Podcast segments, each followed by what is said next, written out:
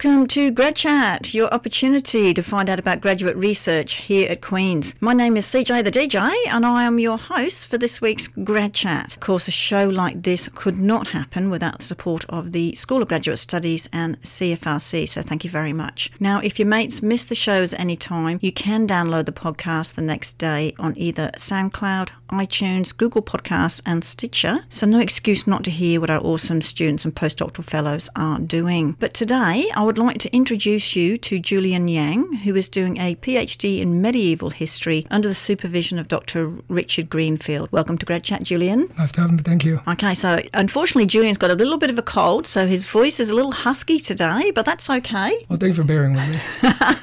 this happens to us. We can't always have our normal voice. So, Julian was really keen to come on today to talk about his research because, as, as mentioned, he is in medieval history. And let me just ask you this question before we actually go on to your research. Why medieval history for you? Why medieval history? That was the same question that one of the graduate advisors back in my home school asked me too. And um, there is an actually interesting story. So I majored in classics and I studied classical Greco-Roman history and literature. Okay. And um, I started stud- studying it without knowing that it is actually about Greco-Roman history. I did not speak English at the time, and I walked into dean's office, and all of a sudden I'm a classics major. And after graduating, I had either uh, help, help my family with their business, go to Canadian military, right. or somehow try to educate myself more. And I thought, okay, why not grad school? Right. But to be a classical grad- graduate student, I had to be good in Greek and Latin, but I was weak in them. Right. So I looked for a supervisor who would find my background interesting, and I found Dr. Greenfield. And after looking at the time period it covers and the role of Byzantine Empire in making of our pre-modern history, I realized it is a very marginalized field, and it is not. It doesn't have as much brand awareness as much as the medieval Western European history, Right, or the classical history. And as a person who stopped following a band after it becomes popular, I thought I gotta go Gotta there. go with that one. And uh, then the, my supervisor researched on medieval demonology for his PhD uh, project, and I, when I saw that, I couldn't walk away. Right. And I wanted to study medieval magic and demonology with my supervisor, but then I ended up working on more holy stuff. So, Which is a Yeah. great segue into, into your research topic. I always find it fascinating of how people get to do a particular area of research because it's not always evident to us of why someone goes wants to be a chemical engineer or a historian or political theorist or anything like that there's so many different areas to go into and it always fascinates me why someone goes into a particular topic Mine was an accident, more like a shotgun marriage, but I'm happy with it. I love that. Okay, so that, I was saying that segue into your research. So your research is constructing holiness and unholiness through writing and reflection of authorial motivations in Christian literary works produced in medieval Byzantium. Now, I was actually saying to Julian before we started this interview, when I was reading his synopsis, there was a lot of big words in there, and I don't mind big words, but I have to concentrate and really think hard about what some of those words were. And there was a lot there, but I know you're going to give me a bit of an overview of what your research is all about. So where should I start from? Byzantine Empire? Okay. So, Yes. So yeah. Okay. So let's let's start there. So what is the By- Byzantine Empire? So Byzantine Empire is actually a medieval version of ancient Roman Empire. Okay. its emperors and its citizens called identified themselves as Romans, mm-hmm. and they were identified by others around them by the Romans, even by the people who lived in Rome, Italy. And this empire was founded in 30, 330 by Constantine I. Okay. After he founded a new capital of his empire in modern day Istanbul and named it Constantinople. Constantinople, the city right. of Constantine. yes. Yeah. And, That, I always remember Constantinople. It's one of those big ones in history you learn straight away. and, and after that, the empire ruled the Mediterranean as a superpower for a long time. But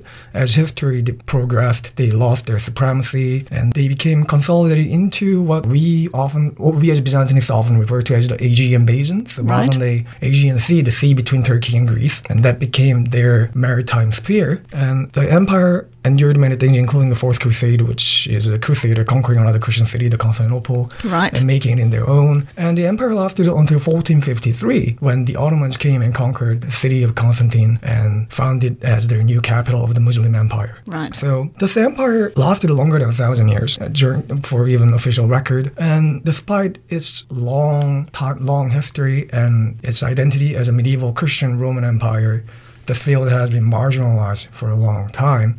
Until very recently in the 20th century when people started to look at it as not only as a being a bulwark against the various non-Christian political powers invading into Europe. Right. That had been a traditional way of looking at the historical function of the Byzantine Empire. Oh, they stood there, they preserved everything for the Europeans until they couldn't hold it anymore. Right, right. But that, that that that that is up to a point true, but that neglects the entire point of Byzantine Empire being a topic of history in its own right. Okay. So, with that being said, then, give me a bit of an overview of what you're trying to show within this era. within this era. So I am looking at a genre of literature which we call hagiography. Now, hagiography literally means hagio, holy, and graphy. Uh, it's we often call it writing, but actually I would like to use the term authoring. Authoring, because, because okay. word authoring in Latin means taking authority over something. Okay. So the people, so hagiography includes not only the writing, but also drawing holy icons or making anything that's related to holy. But I am looking at literary production uh, that are mostly created during the, between the 9th to the 11th century of the history of Byzantium to look at the religious landscape and also the fact that these religious literatures should be looked at as a historical source in their own right. Okay. And they are not just mere reflection of pre-modern religious practices. So these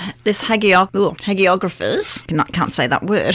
Hagiographers, there. I read somewhere, actually, you said sometimes the possible motivations behind hagiographers was for promoting the cult of saints. Yes. And I guess this is where the holiness Yeah. comes into it. But you also just said that it's not necessarily just in the written form, there's other forms that they can look at. Absolutely. Can you give me an example of what other forms? Oh, one that is very predominantly used in Catholic Christianity and Orthodox Christianity are the holy images. So I, that is icons. So it is a, a painted image of a saint and other various things that may uh, may be related to their symbols. Right. For example, the Peter the apostle would have the key because he apparently had the key to the heaven, according to the legend. Okay, so that image would be somewhere in the In- in- painting. In, the painting. And Okay. They would write, ident- they would often identify the person with their name too, like Saint Peter or whatnot. Okay. because when we just look at the images, it's really hard to tell who they are, except for maybe the Virgin Mary because she's usually holding baby Jesus, Jesus in her arm. Well, the one when you talked about the Byzantine era and Constantinople, which is now Istanbul, of Yeah. course, and I was lucky to go and visit Istanbul, and most tourists, I think, would go to Hagia Sophia. Yeah, yeah. And there's lots of images in there that I understand would fall under this category of hagiography. Right, they are more like uh, visual image forms of hagiography, so they are not my my actual field, but they have, as I said, the images of the Virgin, the Virgin Mary, and Right. baby Jesus, and it has other various holy figures, and also the emperors and empresses of, Byzant- of the Byzantine Empire who made various contribution to the continuation of the Hagia Sophia, the great church founded in Constantinople. Right, right, because that had many changes, but but of course that is not on, on paper or anything. It's in, Yeah. in mosaics, isn't it? Because that Yeah. The Hagia Sophia is just full of fantastic mosaics and things. Yeah, that's the that's the idea because neither of us are fluent in medieval Greek. But when we walk in there, Mm-hmm. It's fascinating. We, know what they are. Yes, yes. As long as we are told who they are, we will be awed. Exactly. So that is one of the more like a popular, user-friendly version of hagiography. But So, so why can studying the history of medieval society and its religious landscape help us to understand our past better? Because you're looking at one little area here, or one era, which, Yeah. as you said, went for a thousand years, but one era. Um, how can that help us? Uh, First of all, we often look at the ancient Roman Empire as, as the foundation of modern constitution and political ideas and whatnot. And the word senate that comes from the Roman Empire. Good point. Yes. Yeah, and um, but we and we often look at ancient Greece as the home of our modern day philosophy. So the word idea, the ideals that comes from Pla- the Plato's idea, and then we got Aristotle who talked about various not only philosophy but history, but science as much as they understood and whatnot. And do you also know that the first steam machine was invented in ancient Greece? No, I didn't. Yeah, and they also had a water vending machine. and They did, just didn't use it because it was cooler and cheaper to use slaves to open the door and dispense the wine. Oh. Now, Clever those- little things, aren't they? yeah, and the Byzantine Empire is the legitimate heir to these civilizations. Right. Okay. And they Mm-hmm. were not small either. They, at their prime, they occupied the entirety of whatever land was around the Mediterranean. It includes North Africa, Egypt, Spain, Italy, southern France. What else? Like uh, Bulgaria, Croatia, modern day Turkey, Greece. right. Did I mention Syria? Nope. Okay, Syria and uh, what we now refer to as the Holy Land, Jerusalem, the modern day Israel, and everything was there. And how can we not look at it to understand our past better? And also, one thing that my supervisor, Dr. Greenfield, really emphasizes is the wrong usage of the word crusade. Okay. And when we talk when we talk about history of crusade, we cannot talk about it without covering the historical role of the Byzantine Empire. Okay, And right, right. Also, another example would be the one thing that really came across my mind was when I was doing my master's with my supervisor, and he told me I, I was working on a tradition of healing and miracle in Byzantine uh, society, and he asked me why aren't you using incubation, and I thought. And I didn't want to look stupid, so I just nodded and I would put that in my paper. But when I, went home I went home and realized what what does he mean by incubation? then I learned that the word incubation actually means to go to a temple or shrine or church in the hope hope of being healed by its patron saint. Okay. It's like modern day Right. hospitalizing. Right, right. Yeah. So those little things they come from From this era. yeah. And also, like, how often do we not find a Christian in anywhere that we go? Mm-hmm. Good point. and mm-hmm. Muslims or other Judeo-Christian faith. We find them no, no matter where we go, and we nowadays live in harmony, and we do not discriminate on another person because of their religious belief. But Right. it was one of the first cosmopolitan empires or a society that Western world has had for a long time. By looking at them, we'll find the problems that we're dealing right now, Right, yes. we should be learning from what they did. and not only the origin of these problems, but mm-hmm. also how they dealt with it. Right, And right. when we have a thousand year long scenarios that we can look at, why not go back? They have court records, medical records, Mm-hmm. history, their popular literature. All we need to do is just edit them and hopefully translate them. If we can't, then we can just rely on someone who have worked on them to learn from their knowledge. Good answer. Thank you. Okay, so I just want to go back to your research topic because the big part that you're looking at is the holiness part Yeah. or the saints. And what are you looking for in the in the saints? I mean, why do we want to promote these saints, or why did these hagiographers want to promote sa- Right. saints? now, the first answer for a long time had been that they were Christians and these were medieval people. They didn't know what they were doing. So, since you were born a Christian and you were raised a Christian, you're basically writing biography of saints to use them as maybe educational purposes, or you're just doing that because it is a good thing. Okay, That has been the long time. That has been the a very traditional approach toward these religious, religious literatures. But but as early as the early 20th, no, the mid early 20th century, people started to wonder about how to use these hagiographical works. And one idea that uh, famous professor Peter Brown came out with is the idea that cult of the saint. Okay. So, although you were Christian and you go to church and you accept Jesus Christ as your Savior and the Holy Trinity and the Holy Father is your own, your only God and there are there is no other God, uh, they relied upon saints to intercede on their behalf. So basically, in order to be a saint, my definition of saint in the context of my paper is that saints are those who are believed to be chosen by God to function as his instrument on earth to work his miracles. okay. So So, some of the apostles that would would be they're they're in a, in a in a very way, way of putting them they're the teacher's pet. right. So if you want to do good on the exam, what do you do?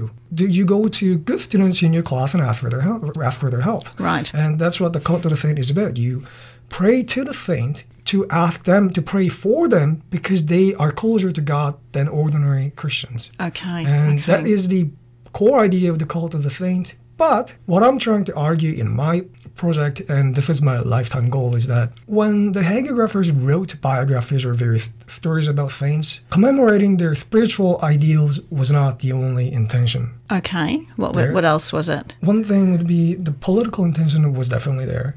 And Okay. financial idea was there too. So, for example, So I, you're saying people were bribing them to I, would- I would like to call it uh, sponsoring or sponsor? or uh, That's very diplomatic. Yeah, I think that is a good I love it. Diplomatic. Yeah, I'm, I'm sponsored to write a comment. So, for example, um, there is a saint named Simeon the New Theologian. So, this is a very popular saint in, in Orthodox Christianity, and my supervisors have worked on his life. And during his life, he was liked by no one. Oh, okay. He was head of the monastery, and his monks did an open rebellion against him against him too. Okay. And he had political rivals, and he was even exiled too.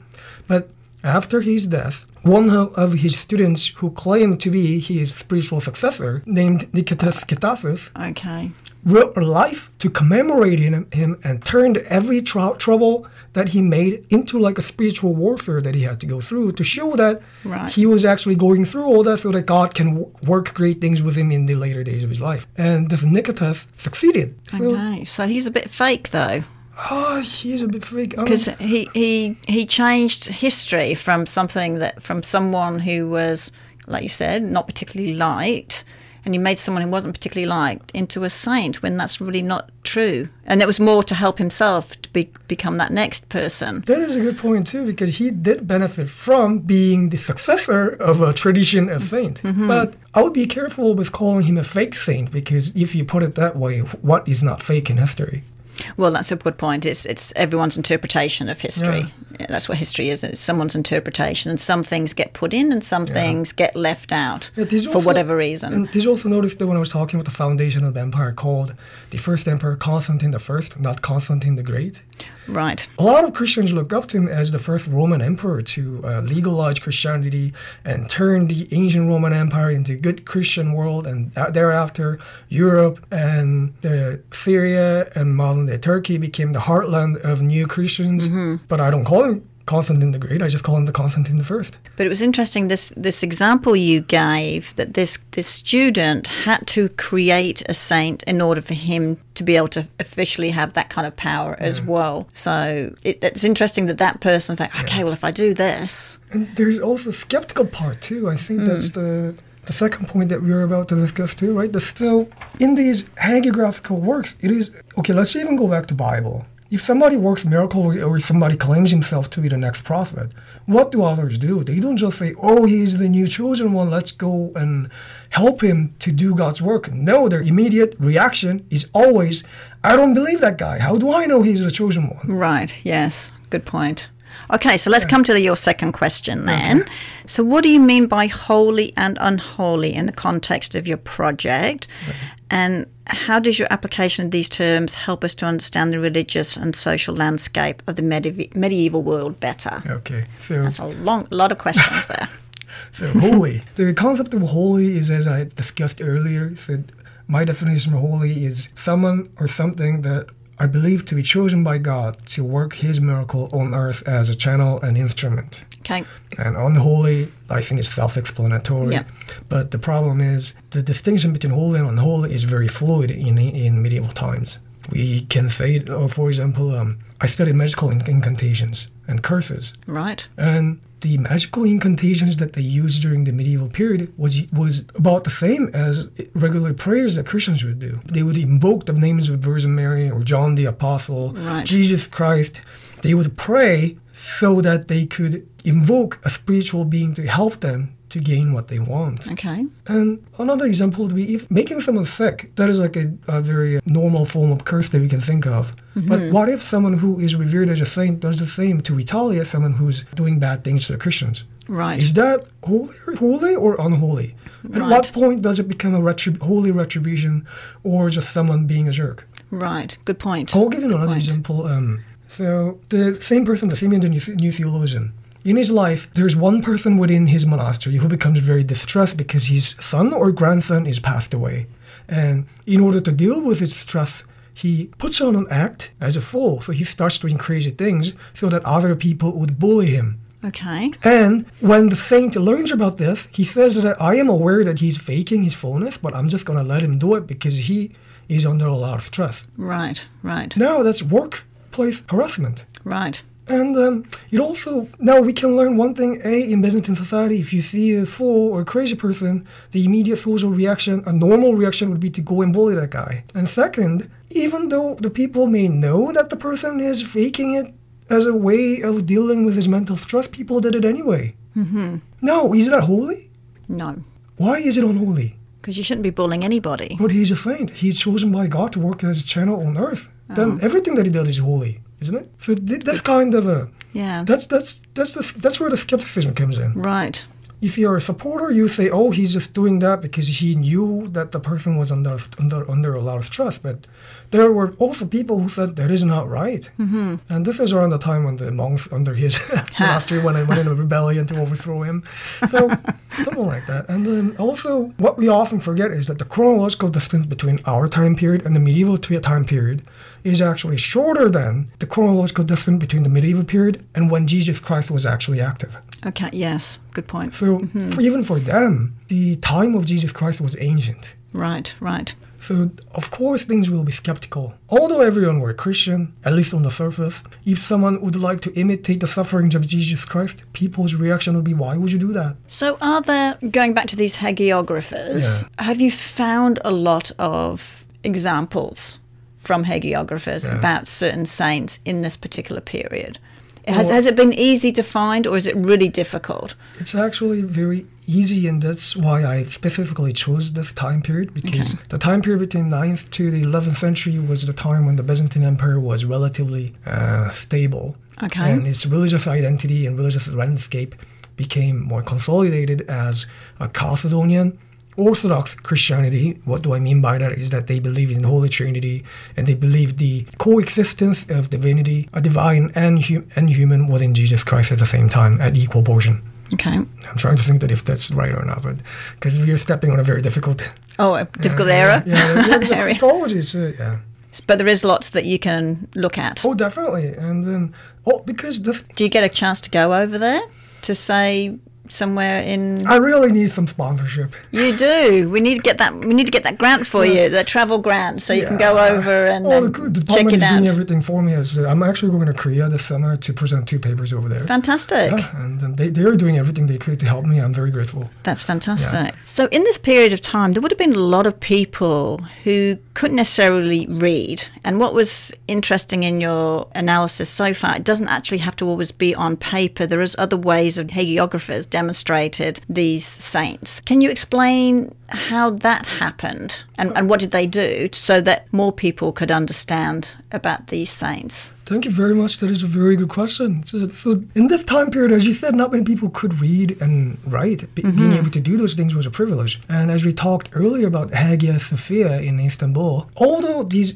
hagiographies, so the biographies of holy people, were written on paper, that was not the only way that they could be consumed. Okay. So for example, if we go to a dinner party, there would be someone who would be reading a very popular bits from a very popular saint's life. Okay. For example, right, a right. very vulgar example would be Saint Mary of Egypt. So she is a fictional saint. She has no historical. There's no his- historical evidence to trace if she was actual a real person. Right. But she was one of the most famous saints of, of the entire medieval world, including not only the Byzantine but the western part of the Mediterranean and even medieval England too and she was a prostitute from Alexandria who traveled to Jerusalem, met, experienced Hope of Virgin Mary's miracle, and she decided to abandon her profession. Right. Went into the wilderness, lived 47 years until she passed away. Now, there are a lot of salacious details in her life, right. and that would have been a very interesting piece to read, even in monastery, as people were using, yes. just because of the entertaining aspect of it. And um, what we need to remember is that these saints were holy warriors in some way. So even reading, for example, there's a very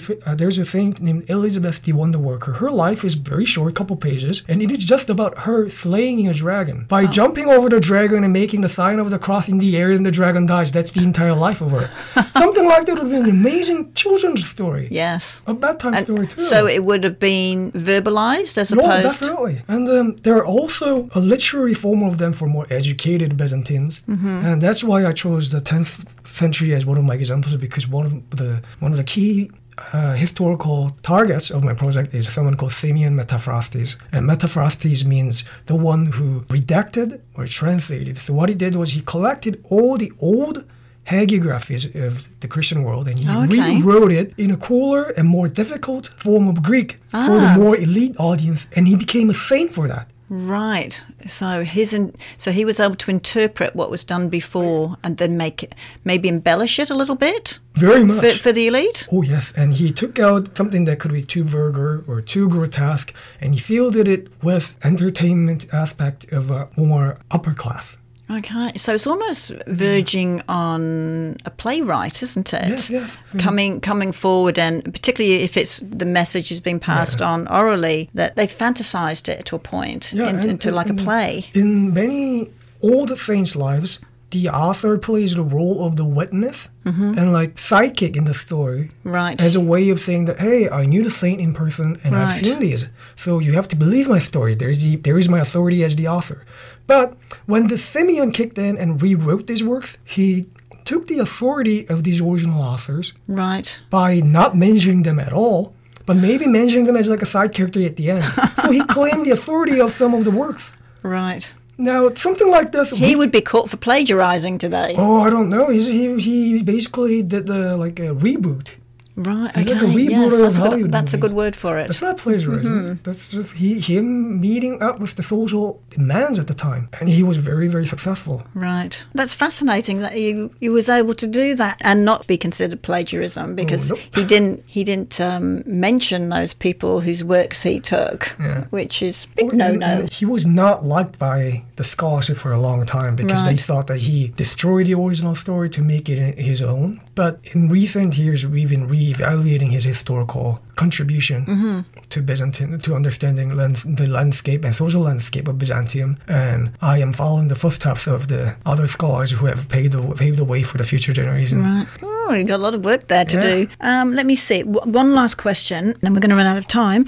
So, Oh. so how can someone from a medieval Christian society be s- skeptical about the writings that describe the life of a holy person? And then, uh, what kind of evidence you to believe that the medieval Byzantines were not so credulous about those who are described to be holy or unholy? Yes, the first answer would be, as I've said earlier, if somebody claims to be a saint, the immediate reaction is, I don't believe you. Right. Mhm. And another example would be uh, there were people called stylites in Byzantine time.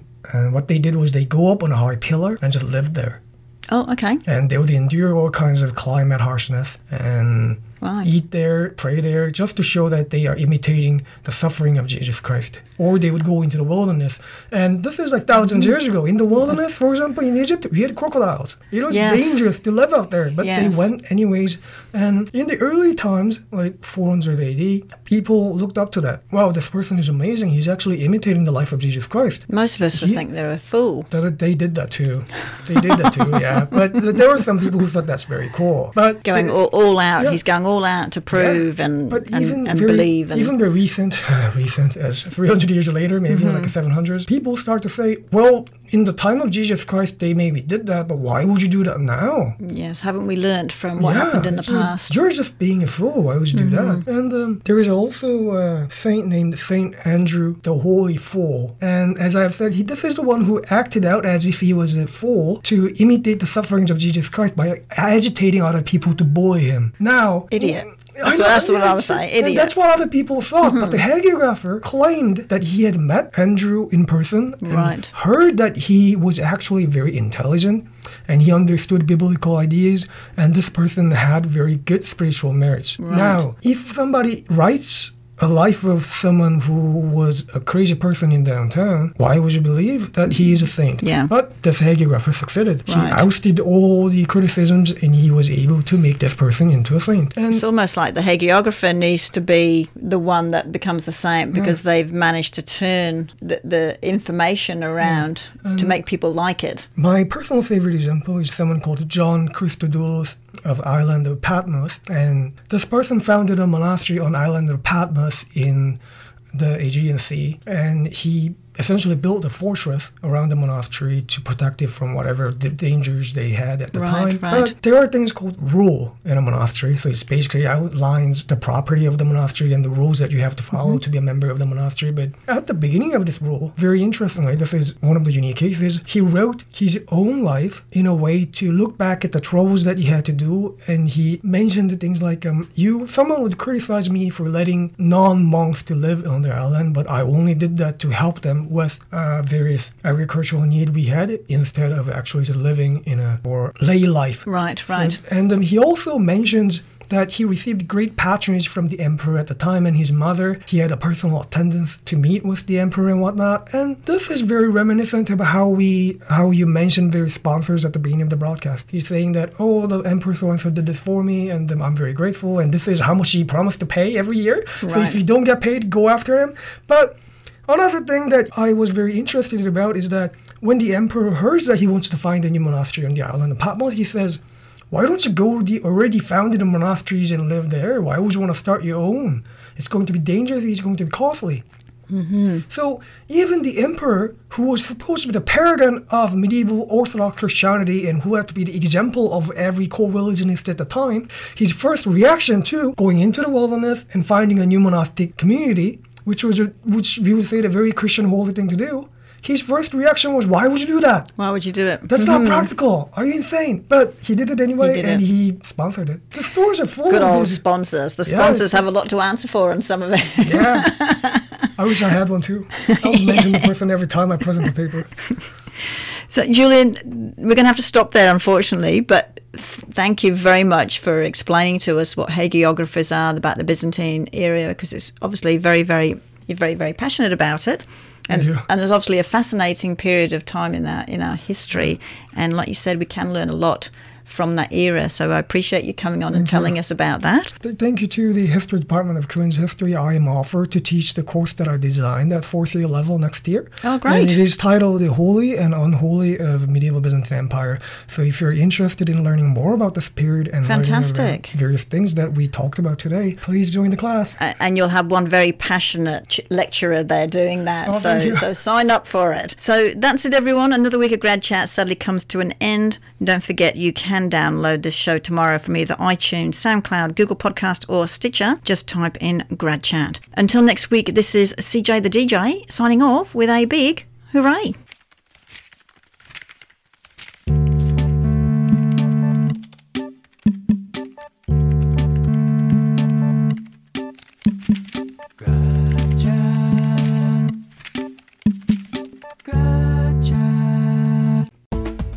This podcast is produced in collaboration with CFRC.ca in Kingston, Ontario. CFRC is located on traditional Anishinaabe and Haudenosaunee territory. Infrastructure support for the CFRC podcast project is provided by the Queen's University Faculty of Engineering and Applied Science. For more information or to get involved in podcasting, visit podcasts.cfrc.ca.